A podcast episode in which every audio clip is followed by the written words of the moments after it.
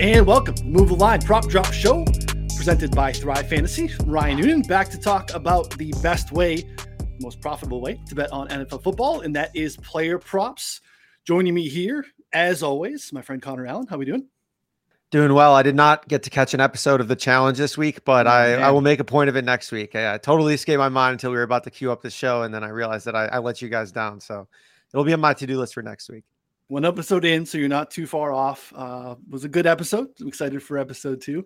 Obviously, joining me in this spot as well is the man behind the Mayo Media Network, the Pat Mayo Experience. It's the man himself, Pat Mayo. How are we doing? Did you end up playing in my challenge fantasy league? I did not. I failed.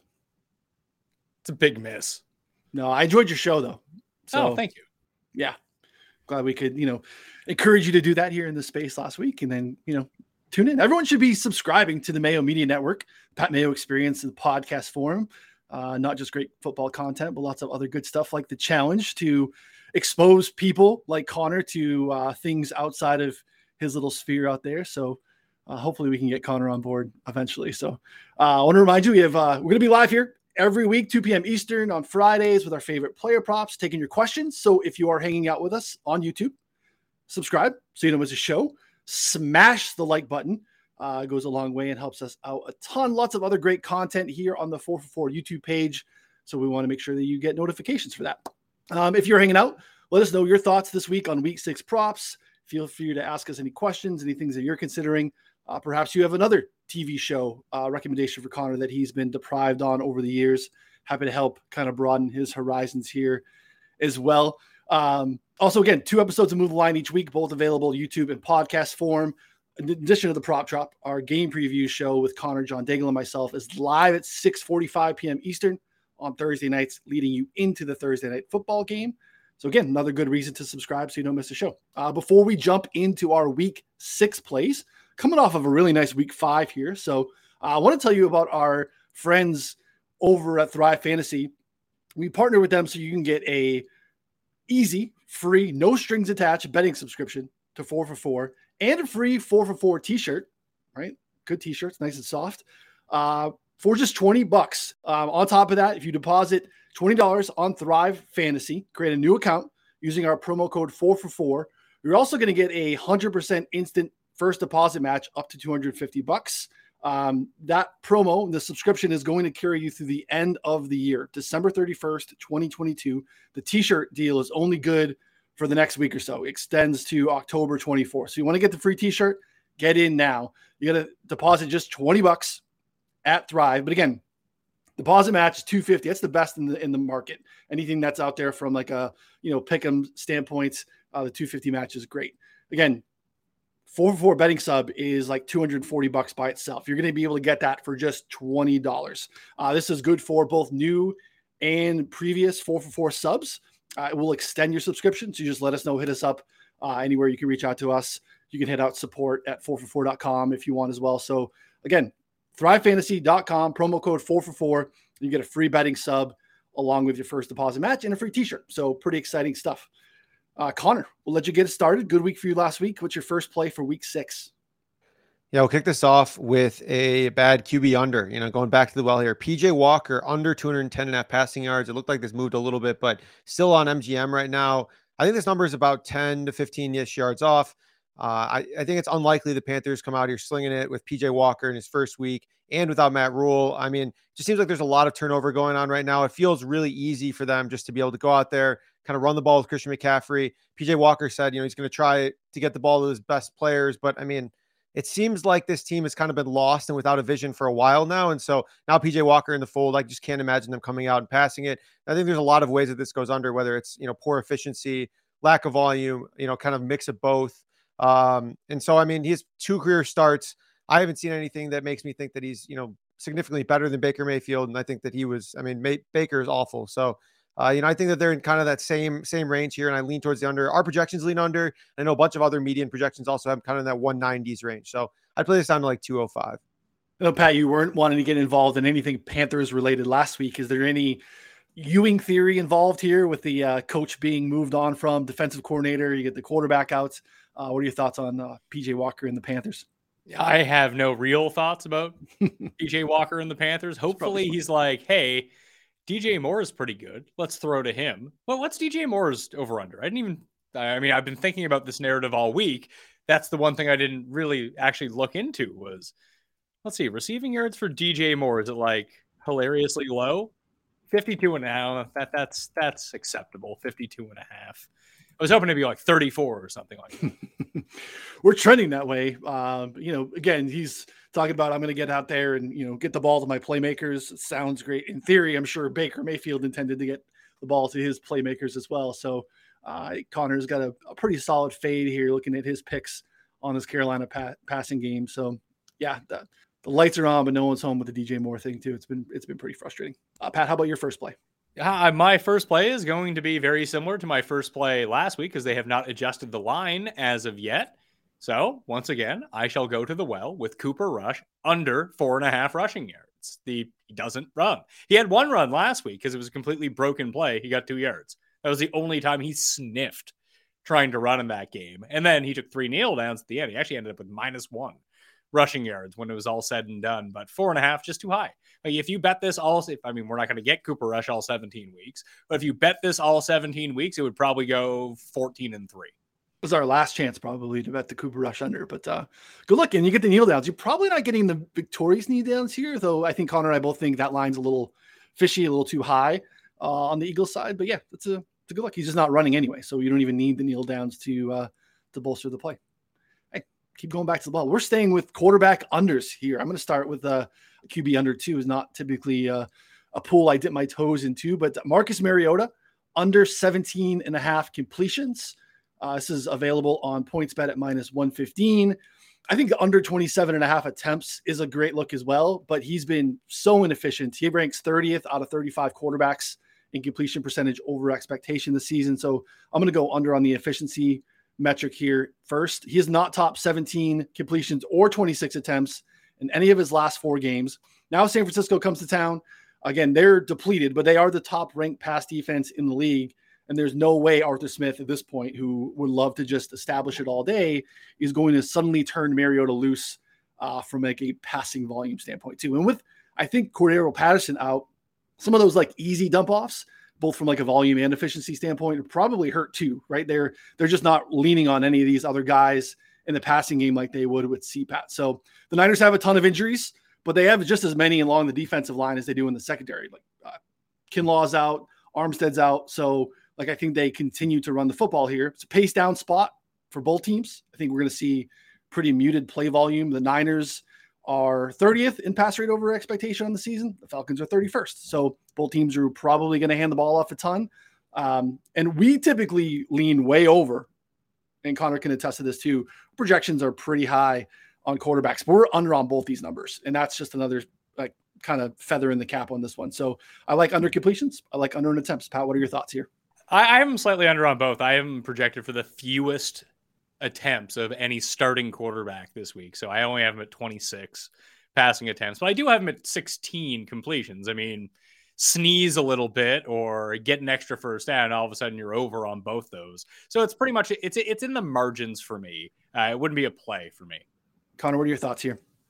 Uh, yeah, I, something that stuck with me last week was when they were down like 14 points and they're still just trying to establish the hell out of the ball, you know, like running the ball continuously. Like they, they game script just doesn't really matter for them.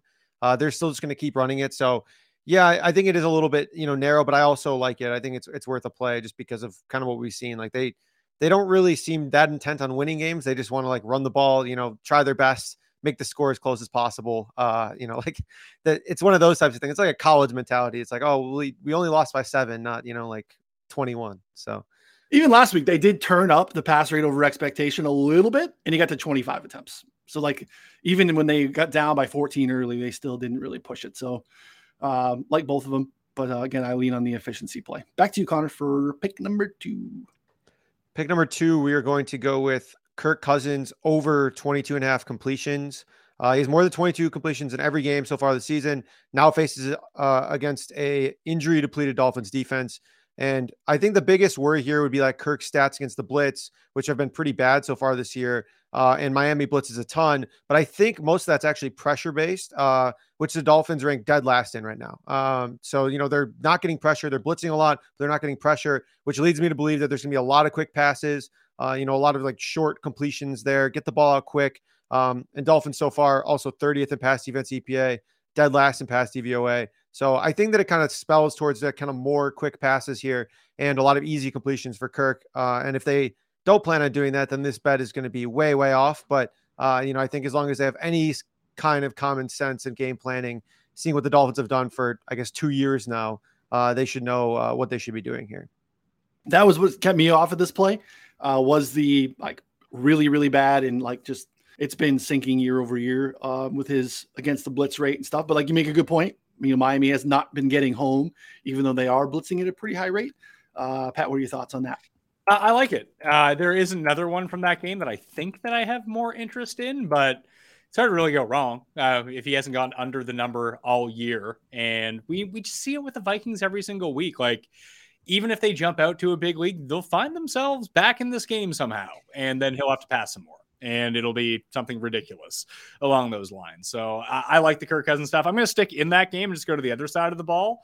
Uh, I, I, really don't know a ton about Skylar Thompson and whether they're going to just let him let him cook and throw 50 times. But regardless of what the score got to in the Cincinnati game, and regardless of what the score got to in the Jets game last week, we even saw this a little bit in the Baltimore game when they were down big, is that Raheem Mostert keeps getting the ball. Now, every time I take an over on Raheem Mostert, uh, two times in the past three years, he's gotten a season ending injury in both those games and failed to go over that number. But right now, uh, 14 and a half rushing attempts is what he's at. He's cleared those numbers each of the past two games. I think this game is going to be close. And I think if they want to keep it close, they're just going to feed him the ball over and over. And Minnesota can't stop anyone on the ground. So as long as Chase Edmonds continues to see this you know, bench role and we get a ton of Raheem Mostert, I know he was supposed to be like quote unquote banged up. He's going to play. He's already said he's going to play. So I, I like the over on him here 14 and a half rushing attempts he's already dealing with a knee injury, Pat. Like we're already off to a rough start for for Mostert and his family in this one. You gave him the, uh, the kiss of death here. You get a little little custy rubbing off on you on uh, on Mostert here. Maybe so, but I keep using him in spot. I just haven't made it one of the picks on the show. So maybe this is what pushes it over the edge. But otherwise, he's been very good to me this year. Yeah, he was on my list early in the week when he popped up on the injury report. It gave me a little bit of a scare, but like Connor, your boy Chase Edmonds has been not involved. Like he is now losing like secondary carries to Myles Gaskin. So like I get where I Pat's here, and I do think they want to probably lean on the run and protect Skylar Thompson. In the in the preseason, when he responded to one of my tweets, I was so excited, and now I think I might just delete the tweet because it was so bad, and uh, you know, it's like almost embarrassing that he interacted with my tweet uh, because it's. I mean, he's been so so bad. Like he's been like literally one of the worst running backs in the NFL. Uh, which is embarrassing. But okay, so what about like 60 rushing yards here? Because I guess my only concern is like maybe the Dolphins fall behind, but I mean, Vikings are only three point road favorites. So, I mean, 60 rushing yards against a, a bad Minnesota run defense is also not bad either. Like, he's getting 15 attempts, I don't know. I think he should he should probably just get there in both places, I guess. But 14 and a half looks like even money in most spots now. So, and that's a pretty good look it just I've game flow has not affected the amount they want to run on first down with Raheem Mostert so far this year. They've been down 21 and be like, yeah, let's give him the ball. Go nuts. Free yards. Yeah. Especially with this quarterback too that they probably want to hide. Uh, don't hate that at all. Maybe uh, he's great. Who knows? He might be great. Uh, he might be terrific. They probably didn't think they were going to get many Skylar Thompson snaps this year. So uh, my next one is Mark Andrews over 69 and a half receiving yards. Uh, this is available on DraftKings at minus 115. Gave it out a play for subscribers at four for four at 66 and a half, but I still think uh, 69.8 is his season average. So I still think this is very much a play. And it's a great matchup. Um, Giants are terrible at defending tight ends this season. They rank 25th in Football Outsiders DVOA metric against the position. Andrews is going to see a ton of one on one man coverage here. There's a nice little familiarity here with former Ravens, now Giants defensive coordinator Wink Martindale. They run a ton of man, a ton of blitz heavy stuff. They're going to run a lot of cover zero looks, which is basically just single man across the field and bringing everyone else. Uh, Andrews is elite against man coverage. He has uh, 2.8 yards per route run, second most targets in the league against man coverage as well, like one behind Justin Jefferson, who probably sees a ton of targets in that matchup, as we talked about earlier. Rashod Bateman didn't practice again on Friday. He is not going to play in this game. So, like, Andrews is like the first and second look. And then he probably tucks in and runs, which is probably a good play as well. Um, so, yeah, I love Andrews in the spot over 69 and a half receiving yards. Um, Pat, what do you think about that one? I like it. it just uh, the studs have been coming through for us. I mean, that's where I had been leaning a bunch, be it Kupp or be it Jefferson. And honestly, I mean, a banged up Kelce is probably like the highest end, but Andrews is 1B in this conversation if he's not 1A at this point. So if you would just put WR next to his name instead of TE, then all of a sudden this receiving total is like 82 and a half. So I like the over. Love it. Connor, any thoughts? Yeah, I'm on board. I mean, it seems high, but it's really not when you consider just all the factors you mentioned there. So yeah, I'm on board. Yeah, and he's got like I think of like all the guys with like a target share north of 25% of the season. He's like second in average depth of target. Like he's not a traditional tight end as far as like, you know, his his depth of target stuff. He's not catching little five yarders that we need to turn into big plays. Like they use him vertically down the field and he's going to have a lot of man coverage and yeah, dude's just kind of a, an alpha in a mismatch. So uh, again, you're hanging out. Jump in the chat. Let us know anything that you're considering for this week. Any shows for Connor? Uh, tell him what you thought about the first episode of the challenge. Um, you know, the big reveal at the end. What's Tori going to say when Jordan comes out? How have they not talked? How did Anissa not tell Tori that they were coming on? Lots of questions. Uh, Connor, pick number three. Might as well be a, another language to me right now. Uh, my third one, Shi Smith, under 22 and a half receiving yards. Uh, this one, I don't know, for some reason keeps coming like on and off the board, but uh, I mean, it'll be, it's not going to move that much. Uh, he's one in five to this number. Panthers rolling out PJ Walker. Smith is like fourth, fifth receiving option for the Panthers against the Rams, who are third in explosive pass rate allowed. I know that their, you know, metrics overall are not great in terms of pass defense, but he's probably only getting a couple looks here. And as long as they're able to contain him, kind of not let a big one loose here, uh, he should go under this number. So I thought that this was a little bit inflated here, and our projections have him like a little bit under this number. So I thought it was a good look and something that uh, potentially, uh, you know, could go like way, way under. I mean, this could be like a, a one for eight kind of game for a guy like Shi Smith. Yeah, we talked about this one too, and like we even saw more Terrace um, Marshall um, last week too. And I don't know if that was just because that game got out of whack, but like, yeah, this is pretty thin. Uh, this is definitely a Connor type of play. Uh, Pat, any Shi Smith takes? My numbers like him over, so do with that what you will. But I, it's just a pure stay away from me. Shi Smith, come on. If if you feel like he's not going to be involved, then hammer the under for sure. This is a, this is a Connor play though, right? This is like a you know thin. I need to get back on brand. I mean, I've been just doing you know too much other shit, and now I got to just you know focus on focus on what what has hit for me in the past two years, and you know go from there. Uh, Pat, how about you? Back to you, number three. This is an odd one. I thought this number was just weirdly low. It's one of the biggest discrepancies I have, and it's uh, Rachaad White over 1.5 receptions, and like I haven't projected at almost three in this game, and that's around what he's been getting in this Bucks offense. And I just think that in a game where they're eight and a half point favorites, if you do expect a blowout, then I think you're just going to see a whole lot more white than you normally see. And we've been seeing more of him over the past two weeks when Fournette needing a little bit of a break. This seems like a perfect opportunity to throw him in, be it over receptions. I don't know about rushing yards. I believe that's at 14 and a half. I mean, I would lean over, but I don't. If the game doesn't get out of control, he's not going to end up near that number. But inside the passing game, that's where he's been doing all of his damage. So I like the over one and a half. Yeah, we have him at two, but I also agree. Like when you look at Lenny got involved last week with like 11 targets or something wild like that, Connor. Um, 16 and a half is what we have for the rushing yards, but you know, he's trending up uh, from a usage standpoint. So uh, don't mind those looks at all. What do you think? Yeah, it's it's funny because like early in the season it was like all Lenny, and then like after the first two, I guess three weeks, there were he's like, yeah, I can't do this. Like this is not going to happen anymore. I need to you know take a break. And so now then they started working with Rachaad White, and they've actually followed up on that. You know, you hear that sometimes with you know guys like Austin Ekeler talked about it, and you know he still plays a lot. But uh, yeah, like Leonard Leonard Fournette here, I think is is legit. You know, getting subbed out for Rachaad White. So yeah, I like the overs here. I mean, he could see his role continue to expand as long as he you know maintains the trust of Tom Brady and doesn't like mess up any pass pro or anything like really really bad or fumble. Chat's quiet. Pat, can you tweet this out? Get people in this chat to harass Connor for not watching the challenge and let us know their thoughts on props. Uh, and I will give you my third. We have uh, Kyle Murray Uh, Kyler is going to go over 36 and a half passing attempts in this one. Uh, it's available on BetMGM at minus 120.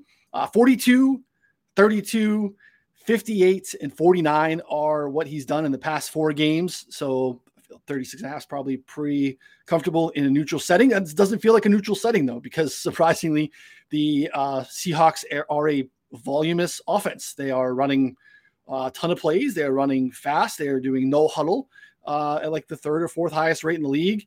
Uh, Cardinals are second in league in plays per game, third in dropbacks. Um, and Seattle's defense is terrible, 31st in DVOA against the pass. And I think Seattle has success on the other side too. So it forces you know the Cardinals to stay really aggressive throughout. Um, and again, you kind of look at how this Cardinals offense is going to be formed here too.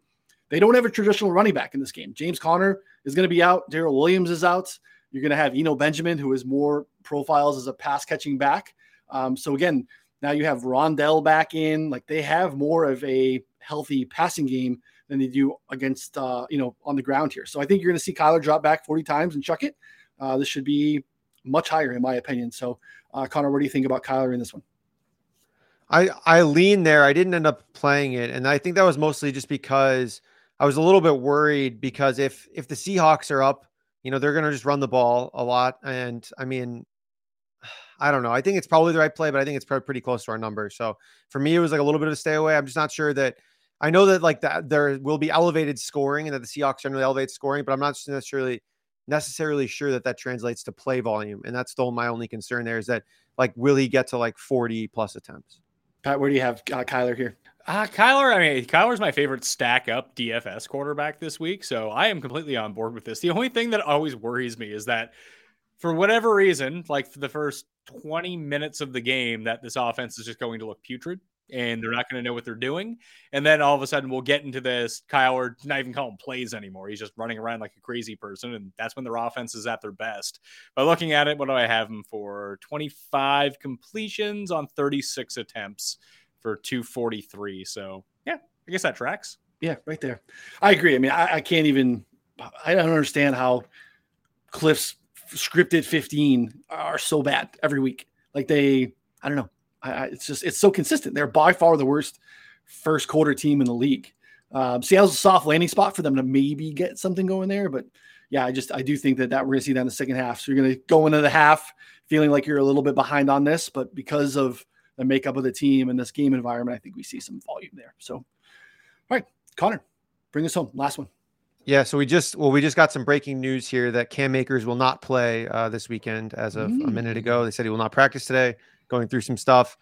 So if you know, for anyone watching the show, if you have any Rams props out there on maybe some you know offshores or locals or something, I don't see any on domestics, but uh, you know, hit some Henderson overs or Malcolm Brown overs if you got any rogue ones hanging out there. Um, my last one here though is Elijah Moore. I took the under on three and a half receptions. Uh, I know it's getting a little bit juicy here, but I still think it's a good look. Morris four targets in each of the past two games with Zach Wilson back. Uh, you know, just three and one receptions on those on a 14.5% target share. Going back to last season, Morris fewer than four receptions in six of his nine games with Wilson and has caught just 23 of 50 total targets. Uh, they just don't seem to be on the same page at all. Also, this is like a pace down spot. I think that we're going to see a lot of like a lot less volume than normal. Jets shifted to a run first approach uh, since Wilson came over, 14th in pass rate over expectation with Flacco, 24th in pass rate over expectation with Wilson, uh, and now operating at like a bottom 10 pace. I know some of that was game script dependent, but uh, pass rate over expectation usually accounts for that. Packers also playing at the sit, uh, slowest situation neutral pace uh, in the league, and they passed a ton last week, but I think that they probably go back to the run heavy approach. Uh, you know, after they somehow you know lost in London to the Giants, so yeah, I think this is going to be like lower volume in general. Plus, his targets have been inefficient. So I think it would take like a ton of quick scores for the Packers and then just like, you know, 40, 50 attempts for for Wilson to kind of hit the over here. Otherwise, we're getting like a normal game flow. I think that he goes goes under the majority of the time. Yeah, I like it. I have some bonus props in this game that I would love to get Pat's thoughts on too that I've considered because I actually do think I lean under on Zach Wilson's attempts for some of the reasons that Connor outlined there. Because um, I do think we are going to see them script a little bit more run heavy. You know, they are actually not. You know, Packers are pretty bad against the run so far, and we've seen that you know Flacco stuff split. Uh, also, Tyler Conklin, uh, he had a bad like drop that turned into a pick six in that Steelers game, And then last week, he ran seven routes. He played like almost equal snaps to um, CJ Uzomah, but he got targeted once and ran seven routes, zero passing yards or receiving yards. He's hung out there at 20 and a half. Pretty thin. I think a lot of medium projections are going to tell you that that's probably a pretty decent number, but like there's a legit chance that he, now that Uzomah got healthy, like he might just be kind of benched or, you know, be more of like the blocking guy. So um, I don't want to go super heavy on Jets unders here. They're super correlated, and all of a sudden you lose all of them. Uh, but we'd love to get your Jets thoughts on Connor's play and then some of the other stuff there. I would just want to hit over on Berrios on everything, but they're not offering me any like decent Berrios numbers. So cowards. He, he's the guy who really benefits from Zach Wilson playing quarterback. They just whenever Zach Wilson's in, they're like Berrios, We need to get him like five weird touches a game. Now some of them aren't catches, some of them are going to be like jet sweeps and stuff like that. But he's always good anytime touchdown play. Weirdly enough, I mean I don't have any real thoughts about what's going to happen with the Packers. Like I would have been four and zero oh last week but I went with Aaron Rodgers under passing attempts. Like, well, this is a lock. No, because all they wanted to do was pass for no yards, apparently. I, I, don't know what the hell was going on in that game, but I, am with Connor. What I do see is, listen, you can run all over the Packers too. The worst run defense in football. So you probably see a lot of Breece Hall, probably see a lot of Michael Carter more than you're used to seeing in this game. So unders of the receiving game, be it Conklin, be it Moore, be it hell I mean, it's not like Garrett Wilson's been lighting it up since Zach Wilson came back either, and they're still hanging pretty high numbers. Like the only one I would really want to go over on is Corey Davis. Yeah, he seems to love Corey Davis. He did last year too. Um, Javon talking about Breece Hall over 14 and a half uh, for a longest rush. I haven't looked at like some of his his stats on how often that's happening, or but I don't hate it. I mean, the matchup is great four or five uh, so far this season. His only his shortest game in one game was 14. Um, so I mean that's pretty that's that's a pretty good look, I think. Do, do we know is, is it because Mac Jones might play? Is that why we're not getting any Patriots props? Uh, I know. I love uh, some Rhamondre. We need a bang from Rhamondre Stevenson. I mean, what do they set it at? Like how high? Like what do we think it opens well, at? I mean, that was the first thing that I went to go look at. Like my projections have him at 97 yards rushing. I'm gonna guess it's gonna be like 68. Oh man, yeah, combined combined yards too. Like I just I don't see a lot from JJ Taylor. I don't see a lot from Pierre Strong. Like I think he's you know the pass catching back too. So like Rhamondre total yards anywhere like if it's under 100 i think is probably a, a great look but yeah i mean if it's if the r- rushing is in the 60s woo, well let's see kenneth walker they've listed 61 and a half you know benjamin they have it 52 and a half so actually, you know what? But, but, I mean, they were listing Derrick Henry at 72 and a half like two weeks ago. So okay, well, uh, let me let me amend that and say 75 and a half rushing yards is probably what we're looking at. I think it's a I think it's a play. I think it's that's that sure. was my guess too. I mean, even then, like Nick Chubb has gone over 100 yards in four of his five games. They still set him like 89. You know what I mean? Like, which I, I was hoping to get like an under like 105 or like 100, but uh, I mean, I'm dreaming at this point with how they've been setting lines, uh, catching a, a, running back rushing yard total at 100. Where do you uh, have Rhamondre Pat? Uh, I have him, I believe, at 97. Let's see, no, 95 rushing yards, 17 attempts, 95 rushing yards, half a touchdown, and 25 through the air. Yeah, we have 25 through the air as well. 19 attempts at uh, 88 and a half yards. So you have even more efficiency, and I don't hate that at all. So yeah, well, I mean, the the Browns have between. I mean, they're a bottom three pass and rush defense. Like they're bad. They're bad. I, I don't want to take any linebacker tackles because they're uh, terribly tackle terrible tackling tackling team as how, well. So how did those do last week? I forgot to I forgot my sheet where I wrote them down. We did pretty well. We, are going to get back on it today too. We got I got a couple for you. So yeah, a couple that we're going to need to look for. They're actually slow to post this week. So last week we had um, Michael Walker. We gave out on the show here. He almost hit it at halftime. So Let's see. Yeah, um, you had you had Tranquill Walker and Cole Holcomb. I noticed the Holcomb one. I think he had like 14 tackles. Yeah, he had 15. Yeah, uh, they did not post uh, Tranquill, unfortunately, and uh, Walker. Yeah, Walker ended up leaving the game, but he got there before he uh, he got hurt. So we're gonna take advantage of Walker being out of the lineup this week too, with some other guys. That'll probably be posted a little bit lower. Yeah. All right. Uh, yeah, Rhamondre is like I think the Rhamondre stuff is it's gonna go so fast because I feel like everyone's waiting for it it's like you just gotta you gotta be you gotta stay plugged online and just not miss it. I mean, Javon here from the chat said I've been setting alarms. Honestly, I don't blame you. Uh, he opened it actually at DraftKings. I know this is Pat's favorite market, twenty to one to lead the league in rushing this week, uh, and now is down to like ten to one. Um, I mean, it's probably not a play there because I mean, but it's it's close. Like he should go nuclear against his team.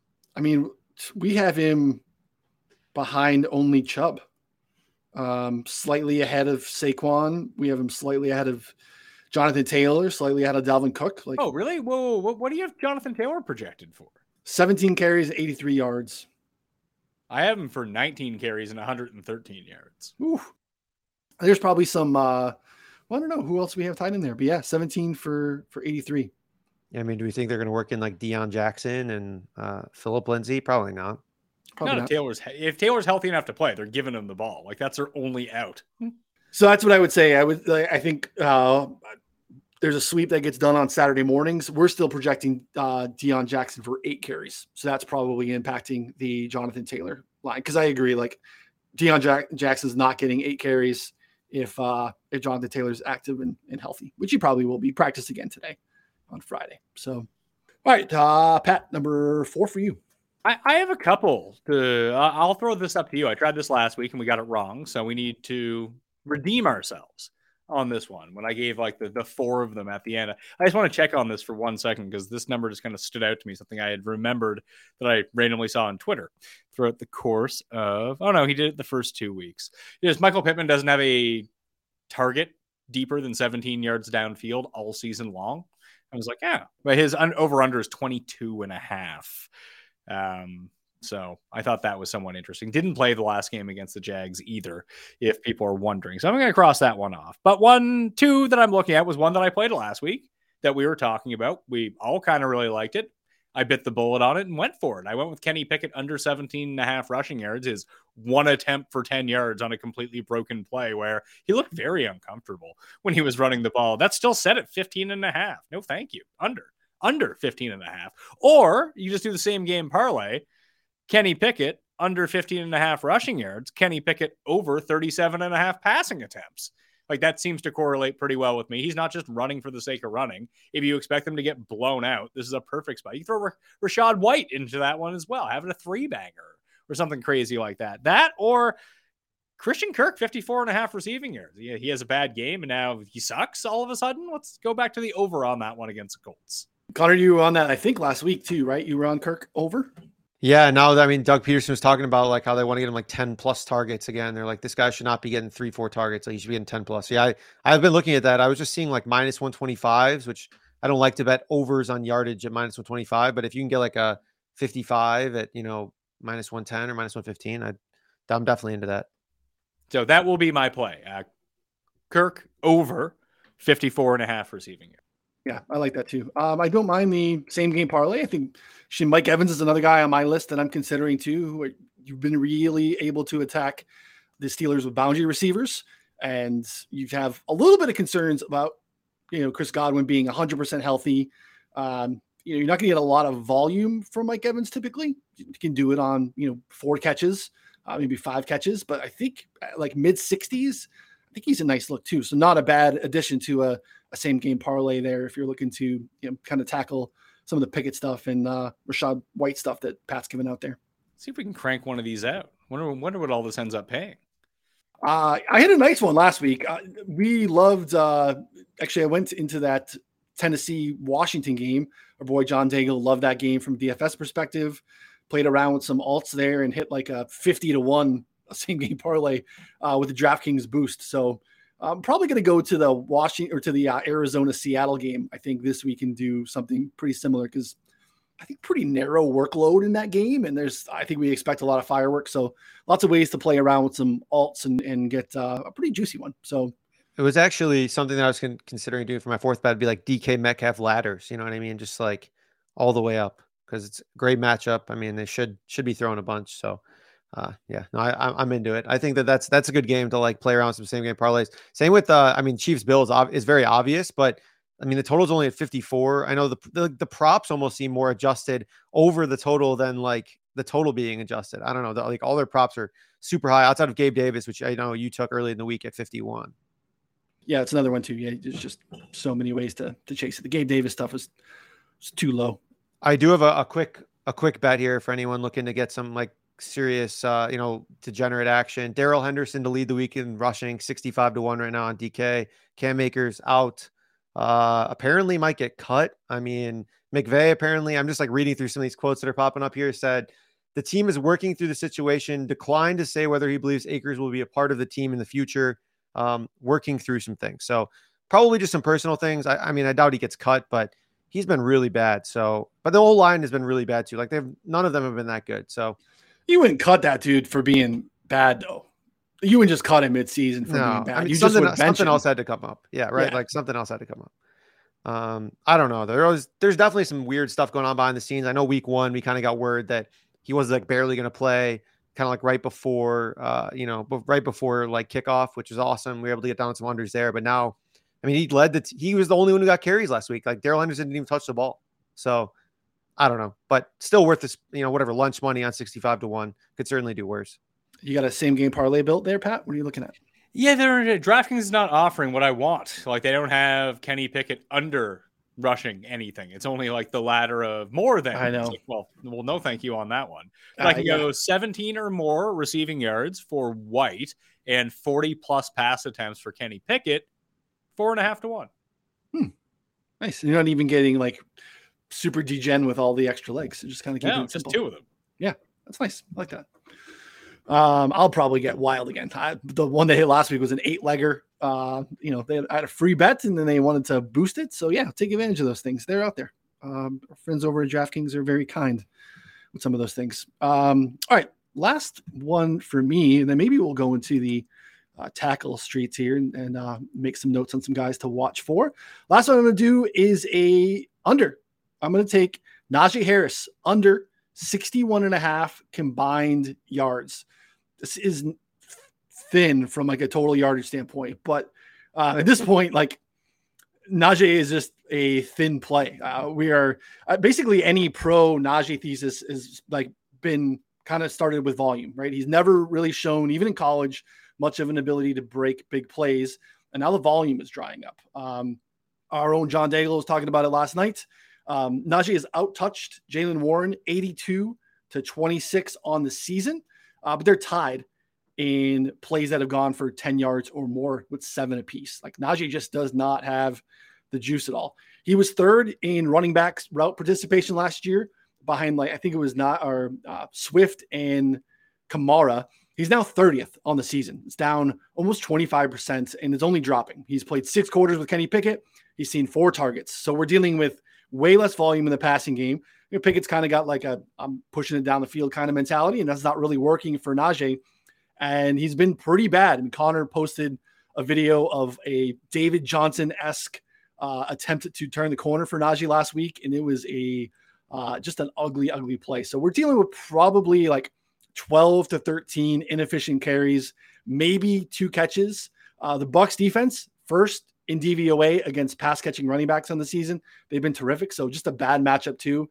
Um, and you know, coach speak there too. They want to get Jalen and more involved, and uh, something might be wrong with Najee. He's not in the injury report, but I just don't think we're going to see a ton of efficient touches here. So even though 61 and a half feels like a low threshold, I just I don't see it for him in this matchup. So uh, I know Connor, you're on this with me. Pat, what are your thoughts?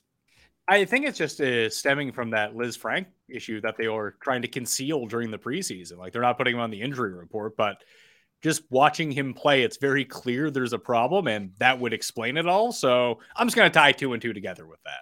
Yeah, not going out on a limb. So yeah, maybe there's injury risk too, right? So this is another reason why we can sometimes die on the overs. You, know, you get these spots where the dude's hurt, and all of a sudden this is a blowout situation and he doesn't play like he did last week in the fourth, where it's basically all Jaylen Warren. So, uh, Connor, want to add anything to this one?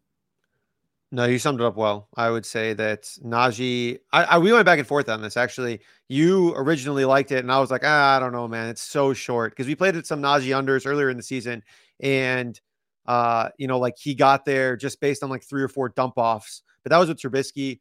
Uh, you know, as you mentioned, like it really has just not been seeing a ton of like passing work from Pickett. And I think that the quarterback change, like, is just generally underrated in terms of like who quarterbacks like to target and something that's not, you know, talked about a ton here. Uh, Jakers, uh, boss man here in the chat said that Najee's a Frank thing, but today he took a steel plate out of his shoe. Um, I mean, I don't know. Who- Just like Who was he? Like Lex Luger in the early Yeah. 90s? Like he's trying to Like- knock out the competition with his lead, lead forearm? he was running like he had a steel plate in his shoe, but I mean, it, it doesn't matter. Like I think he's still like uh, he wasn't running well enough to like take that out. Like I, it just doesn't make sense. And He might need to keep the steel plate in his shoe so he doesn't Yeah. ruin his career. Um, yeah, two-less ranks is uh, a bad place to be. So uh, interesting, Jakers. I appreciate the uh, the insights. I don't know. It doesn't change my handicap here. I just I think it's a bad matchup on top of everything too, right? So we have volume concerns, which were basically the only thing going for Najee, and now it's a it's a bad matchup for him too. So yeah, good good info. Um, tackles. They've been slow to post tackles. Want to give you guys a few to look at here. I'm writing them down. Um, Shaq Leonard is going to be out for this game for uh, the Colts. Under. He is, yeah. So well, uh, under, but we wouldn't post it because he's not going to play. Oh, Zy- Zaire Franklin is going to now take on 100% of the snaps. Zaire Franklin actually leads the league in tackles and has the second highest tackle rate in the league at 11%. He will now not come off the field. He will not be uh, posted nearly as high as Shaq Leonard would, just based off of name recognition. So you'll probably see like a seven and a half. We'll smash over on Zaire Franklin at seven and a half. We got to watch Mykal Walker in Atlanta, who we played last week. He might sit for this one. So we want to look at either Rashaan Evans will be his every down replacement at linebacker. The Falcons run a lot of two linebacker stuff. So Evans probably does not come off the field. He'll probably also be at seven and a half. But I also like Richie Grant. Uh, he is the safety, plays basically box safety. Anytime you get a safety that's playing like 35%, 40% in the box, those are really good uh, tackle numbers for those guys. And again, they're playing San Francisco, who's going to run the ball a ton. Richie Grant probably posted at like maybe four and a half, five and a half. I think up to six is probably pretty good for Richie Grant. So those are uh, two. One more, Alex Singleton. Uh, he is a linebacker for Denver. Josey Jewell uh, is their starting linebacker. He got hurt in that game against the Colts. He will be out. Uh, Singleton has the best tackle rate in the league. And when he's played this year, early in the season when Josey Jewell was out, he put up some monster tackle numbers. So uh, against a Chargers team who will run on first down until the cows come home, uh, Alex Singleton should be in a nice spot too. So six and a half, seven and a half probably is where he's hung. I think he's going to get to you know eight or nine. So we like Alex Singleton. So those are some of the the tackle ones to look at. There sometimes they don't post the guys we want, which sucks, but I think those are probably pretty good looks if they get hung. I think we'll definitely get a, a, a Franklin look from the Colts. available upon request, Noonan. Are they? If I I know. That's what I always says at the bottom. Just request them and see what they come up with. They Okay. probably give you a really terrible line if you as soon as you because you asked for it, yeah, Yeah. they know you probably uh, want to chase overs. So Okay, I, I gotta ask you. Did you see Cuss list of the best desserts you can have? I did, I did not. Wh- What do you think he listed as the best dessert in the world? Something from McDonald's. McDonald's uh, hot fudge sundae.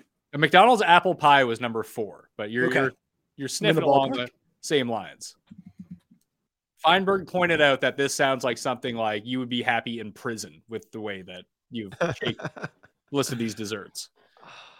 What you got, Con? I mean, like, what was it like? Maybe like a, I don't know, like a strawberry shortcake or something like that, or like, uh, um, I don't know, tiramisu. I don't know, like Nah. or- Jello. Jello. Are you serious? did he? Uh, did he Dead serious. specify color? Uh, he did said lemon is the best Jello color. So Never- yellow Jello. I've never even had lemon jello. They- It's the best dessert. well, you're not two years old, so what are you eating Jello for? It's Jello true. costs like 50 cents, like, you know, your local store to make. Like, it's like nothing. Like, wow. That's a good take. Jello. Gus is unbelievable, man. He is unbelievable. I love the story about like I, I saw. I think it was in a tweet. Then I had to watch the show too, like where he didn't get like he got the the wrong fries, and then he went back in the store and got a coffee, but then didn't complain about the fries. But he didn't go to the bathroom there. He like while was thinking about it, went to like the grocery store bathroom because they're so much cleaner. Like he is. It's an amazing thing that this is a friend of yours that is like a real person that has some just wild life takes. So uh, if anyone's not consuming, uh, you know, cuss corners and everything over on Pat's YouTube channel, you are absolutely missing out because there's actually good thought out sports stuff in there too, and then an absolute crazy person who drops by to, to chime in with like life takes. It's insane. And about how great the Jets are. a lot of pro Jets thoughts. So, uh, and I love to see Feinberg still rocking the uh, Staley shirt with pride, uh, dying a slow death there. But uh, good for Jeff. Um, they should have went for it, by the way. I know. I think he's got. I don't know what. Like, do you think a coach like that, like when you see too what happens with? uh Well, we've seen it a few times. Do you think it's like, I don't know, pressure from the media? Like public pressure? These guys can't be making those decisions based off of like, us. I, it, I don't know what he is up to, but I appreciated that decision. But uh, there's like there's so much that can go into this at the same time. Like you know, just because on paper, like on your on your blackjack card, it tells you, well, if we go for it, we have a 10% higher win probability in this game. That's great. You call a terrible play, well, then it's not so great. You know what I mean? Like so so much of it is wrapped up in, you know, should they have gone for it? Shouldn't they have gone for it? I think that's kind of irrelevant to the discussion. Like, yeah, almost always you should go for it the thing that you should be criticized for is just drawing up these terrible plays.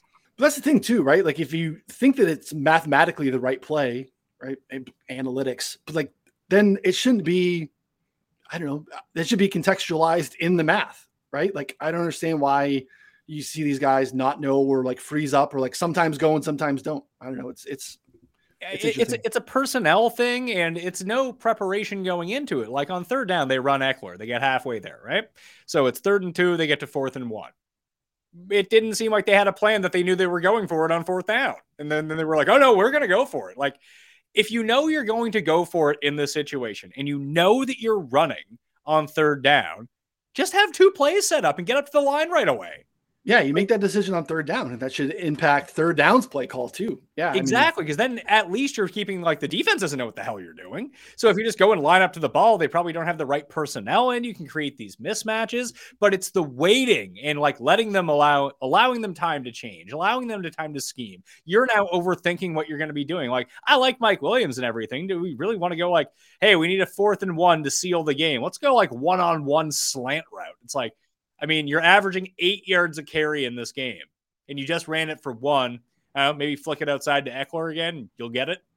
Yeah, it's it, we've seen it with like Nathaniel Hackett often, where you can see him thinking at the time, like, what are we going to do on fourth down? Like, he didn't that didn't impact the third down call. Again, it's very easy to sit here. I'm in my basement, you know, like to make these decisions and feel like, oh, I know what I would do. But it's just wild that these guys don't spend time or have someone that's in their ear to talk through them with this and be like, okay, here's what the math is, or here's the right way to do it. Here's what we should be doing. So yeah, it's it's it's it sucks too because every time they don't get it or something bad happens, like analytics just takes the hardest L because every you know boomer out there is just like, oh, don't go for it, you know, like, and, and it's all the talk of everywhere. And like, I think some coaches do feel the pressure. I, I, I mean, Staley legit started out like super aggressive, and then weeks it was like weeks two through three through four, like did wasn't going for stuff and was being a little bit more, you know, less aggressive. And so now I went for it again. And obviously that, you know, didn't work out. So I just, I think it could matter actually.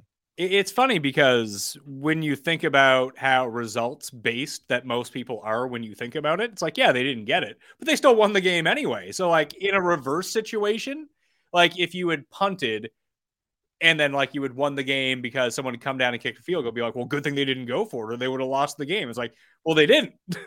because and that's what you're saying. But in the reverse situation, regardless of the outcome, you just hate the idea.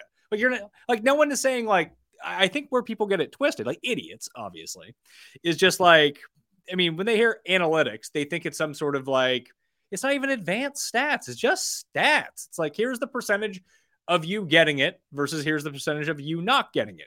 Here is how this affects the game if you get this first down versus if you don't get this first down or you punt the ball away and then you have to hold up and prevent a field goal. Like if you're up by a touchdown, then yeah, you know, I, I it makes sense to punt it away. But if they only need a field goal, you really don't think that you, who has not, I mean, I just talked about how bad the Browns defense was. Chargers defense, not so hot in that game either. You don't think that they're not going to give up the 30 yards in like 20 seconds on, they'll play prevent D, they'll put two safeties back, and then they'll just dink and dunk over the middle for 30 yards and be where they were anyway in 15 seconds. Yeah, we saw it too with the uh, the Raiders there in that game against the Chiefs, where you know Josh McDaniels takes a little, you know, takes a little heat where they decide to go for two. Like they have the Chiefs there. You're at, you know, a chance to put the game away. You know, I think we're just so ingrained with like, well, no, I grew up watching football. You never would think about kicking and not kicking the extra point there to tie the game. You tie the game and give yourself a shot. And it's like, why give Patrick Mahomes the ball back in a tie game? Why not make him play from behind? Uh, you got down there. It's hard enough to get down to the two yard line. You have a shot to to ice the game, or you know, at least if you stop the Chiefs, then you win, right? So like, I don't know. Uh, everyone's got their uh, their thoughts on it. It's definitely a boomer take to uh, to be anti analytics, anti two points. You know, going for two when you were down 14 with you know under five minutes left is like just keep the point, take the points. I don't know. It's it's nuts. And like I said, the, the part that you want to criticize about all these guys should be criticized for their terrible play calls. Like that's yeah. the part like it's never discussed. You're right. Like no, knowing when to go for it, when not to go for it is basically the easiest thing you can do. Super simple. You can just have, like you said, you have your sheet, update your model for whatever the game situation is, the personnel that's on the field. Like, yeah, maybe you don't want to run it on fourth and one. Maybe you want to punt it if you're missing all five of your alignment. There's context to some of these situations, but where they were currently at the game, the play is to go for it. Just the wrong play was called. You need to execute. Hammer him because he's calling stupid plays. That's the move. Yeah, there's nothing more frustrating than watching like a fourth down, like end around where they just get tackled in the backfield. I'm like, this is what you like. You didn't think about this at all. This is what you drew up. Like, sure, maybe you get 10 yards off that, but like you need one yard. Like, what do you do with an end around to, you know, Dante Pettis or some rando? You know what I mean? Like, it's makes no sense. I, the the one thing the Lions do, like the Lions go for it a ton, but no one. It's funny because Dan Campbell isn't known as a quote unquote analytics coach, so no one like notices that he goes for fourth down every single time, but he does, uh, especially in those games where they feel like it's going to be higher pace. Like last week, they did it and they got shut out against the Patriots, but they were doing the right thing. Like field goals were doing them no good in the second half And that. What are they going to catch up three points at a time? They had to go for it every single time. What they did against Seattle was super impressive and something that I've always called for. And I haven't seen anyone do it since the early 2000s Rams when they would go for it on fourth down. They don't try to get a yard, they try to get like 40 on fourth down. And it just leads to touchdowns. Yeah, uh, Solak did a great job. Ben Solak, he'll be joining us actually on the game preview show next week, pointing out how like it's tied to analytics, but like when you listen to what Josh McDaniels said in the Raiders situation after the game, he was talking about just being aggressive. And it's like that's kind of why I think when you kind of talk about the Lions, like I think he does have a, an aggressive mentality. He doesn't have like a you wouldn't think of him as like an analytical coach, but he is like a I'm to put our you know step on your necks type of mentality. And yeah, I mean I think end around, um, I think goal line where you literally bunch everyone up at the line to try to run up. Oh my gosh, can you just fucking spread the field a little bit and try something different? Or fades, fades. Those are I the mean, top. It, those are those the, are the three. The fade works if you have one of the four fade guys. Correct. Yeah. And then that's it. Like yeah. running a fade to Randy Moss worked like 80% of the time because he's Randy Moss. Right running a fade to Jakobi Meyers is not the uh, not the go to. But yeah, no, but like the it, it's funny. It's like when they used to bring in like Brandon Jacobs on the Giants. God, he's huge. He's gonna bowl you over at the goal line. It's like who is the best goal line running back that you guys can remember in your lifetime? There's a very easy answer for me of who I mean is the best running back I've ever seen, but. LaDainian Tomlinson wasn't the biggest guy in the world. He would just sure. run into a pile and pop out the other side. Yeah. Like you don't need to be huge. Sometimes it might actually be to your benefit to be a little bit smaller. Yeah. Another guy too that popped in my mind is old and beyond Connor probably Charlie Garner back yes. in the day. Charlie Garner was not big, but he was incredible around the goal line and it would pile up touchdowns because yeah, he's small and fast and yeah. Brandon Jacobs is just going to run into the back of his offensive line. That's all he's going to do. Hopefully, he moves the pile forward and gets it. But like, gosh, it's so maddening. It's like bring everyone to the one spot that you're going to be running, and it's like, Ah, why do we? Why do you still do this? It's it's so it's it's asinine. Well, it's funny because you're going to see all these like mid 30s coordinators now, like guys that are my age and like your age and that kind of thing. Where, I mean, when we played Madden growing up, I mean, there's something instructive to that. Where did you ever use a jumbo formation in Madden? Ever. Never. Ever. Why? Because you could run it at a shotgun QB sneak, spread it five wide at the goal Correct. And if they don't cover all of your receivers, we'll just throw to them because they're wide open. Right. That might be a fade situation where you have a, a guy that can catch the ball, but like even that's like worst case scenario, you spread it out and run it. Like, uh, it's yeah, it's insane. So like it works in college, yet it's impossible. It could never work in the NFL. yeah, um, yeah, because you know the uh, the field is different. You know the uh, whatever the you know the things are wider. You know you, the balls on the further out. It's it's it's stupid. Connor Thrive picks. Um, and remind our folks again if you missed at the top, Thrive Fantasy new users twenty dollar deposit promo code 444, free betting sub for four and the free T-shirt. Not bad. Um, anything that you looked at? Again, I looked earlier. They have a twenty dollar GPP, twenty five dollar GPP this week. Um, as of like an hour ago, it had two hundred and fifty entries. Um, so again, probably not going to fill. Maybe gets closer. Um, again, the prop lobby is out there too, which is kind of more of your traditional pick'em style game that you're familiar with with other spots. But uh, like talking about some of the offerings that they have in the GPP. Did you look at anything this week? Uh, Zeke over under one and a half touchdowns. It's your free square of the week. You can bet the under there. Um, the uh, there are some some interesting ones that are a little bit off market. I mean, Tyler Lockett's prop is at five and a half. Normally, it's here at six and a half. Even though I do like kind of the game environment to shoot out there, so maybe a stay away. Uh, Lamar, see they're shading this higher here, but 291 and a half passing and rushing yards combined. But he's just been passing so little. Uh, so I don't know. Maybe you can get away with an under there. Michael Pittman uh, under half touchdown. You're getting almost even money there. I don't think there's gonna be very much scoring there in general. Um, and yeah, there's some other ones here that I think are, are, interesting. Matt Ryan over under half an interception. I know I know that we don't normally like to bet these props. Ja'Marr Chase 70 half receiving yards. That's a great one too. I mean that's with uh, I mean that's like almost 80 yards in most domestic It's- markets right now. Yeah, it's off market too, and yeah, um, they'll see a lot of man coverage. The other one too that I love is Hollywood uh, Brown. That's off market too, 64 and a half total uh, receiving yards there, and you're actually getting incentivized to take the over, uh, where that's like low 70s out there across the market. So that's a a pretty good look. Um, and they have you know good stuff that's more in line with the market because these don't move um, in their prop lobby. Those move a little bit more uh, with what we're seeing at you know domestics. So again, four for four is the promo code thrivefantasy.com free betting sub for $20 deposit on thrive. Good for new users at four for four new subscribers. Uh, it's got to be a new thrive user new thrive email i'll say. Um, and uh, yeah take advantage. Get a, get a free t-shirt that's good through october 24th but the betting sub at four for four is going to take you through the end of the calendar year here for 2022 uh, all right before we wrap it up um, we're going to get to producer sal's pick of the week.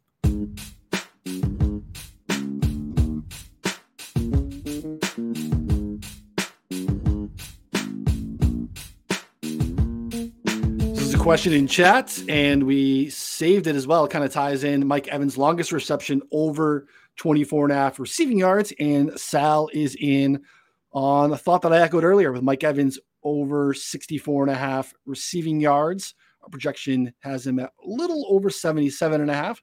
Talked about how you can attack the Steelers on the boundaries. Pat, any thoughts on Evans? It's fine. I just worry about if this game gets out of control, what does this look like? Sure. Connor, how about That's you? my only hesitation on any of these. yeah, no, it makes sense though, right? Game script can get out of whack, and he's not a volume guy. Yep. Yeah. And uh, I mean, the receiving corps is just like, I mean, the healthiest it's been in a little while right now. So Evans, like, well, he looks good on the, on the, you know, number specifically 81, 103, 61, 71 so far this season. Uh, you know, I think that that's probably the only concern, but I'd, I'd still lean over for sure. Maybe longest reception is a better way to play it because you, all you need is one there uh, versus, you know, like two or three uh, longer ones. Is anyone playing in the Pittsburgh secondary? Minkah just got ruled out. Yeah, Mick is a pro. That's a big loss for them. So yeah, yeah, he's not been practicing. Yeah, it's not. It's not great. It's a. It's a mess there. Um, everyone's everyone's out. I think from last week too. So I'm trying to look at here what they see. I, Yeah, I Nick have a is out. question for you. If someone bet you over or under Taysom Hill three fantasy points this week, what would you take? For sure. I mean, no, because he doesn't get any targets. Um, It's like 20 or, or like 0.1. That's what you're going to get. I think you got to play him. Like if you have him in fantasies, because like wh- what is he? He's in the range of the other dudes that are like touchdown or bust guys, right? Like he is in the Irv Smith, uh, Tyler Conklin's of the world that we are talking about earlier. Like you know they're getting you three for thirty-two, maybe.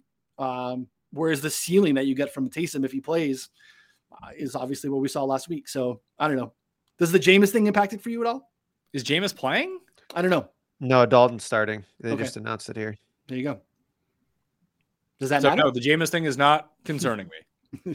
well, does the Dalton starting impacted for you? Do you, do you, think they lean on him more? I guess because Dalton's I mean, in? A- average fantasy points per game for Taysom Hill with Andy Dalton of the starter is like 25 and a half.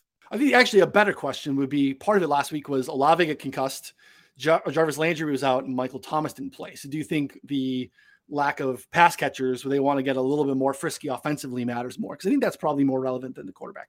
Well, Olave was in the game most of the game, and it looks like he's going to play. Michael Thomas looks like he's not going to play. I, I, I don't care about Dar- Jarvis Landry at this point, but it's just it's a specific package that they come in and put in. Like you're going to see like four. The move would be like may, maybe Taysom Hill will come in and throw a passing touchdown for four fantasy points. Yeah, he's he's it's wild usage, but yeah, I actually for me, I think without Michael Thomas and uh, it does look like Olave is trending to play. Eh, probably, I'd probably take the over three points. Yeah, I think I like that. Uh, it would be. Just, it's funny because everyone hates Taysom Hill because of the money that he got, that like phony contract that he had, but he's actually pretty useful. Like he he is used in a way that we wish other guys were used on other teams. It's just people don't like Taysom Hill.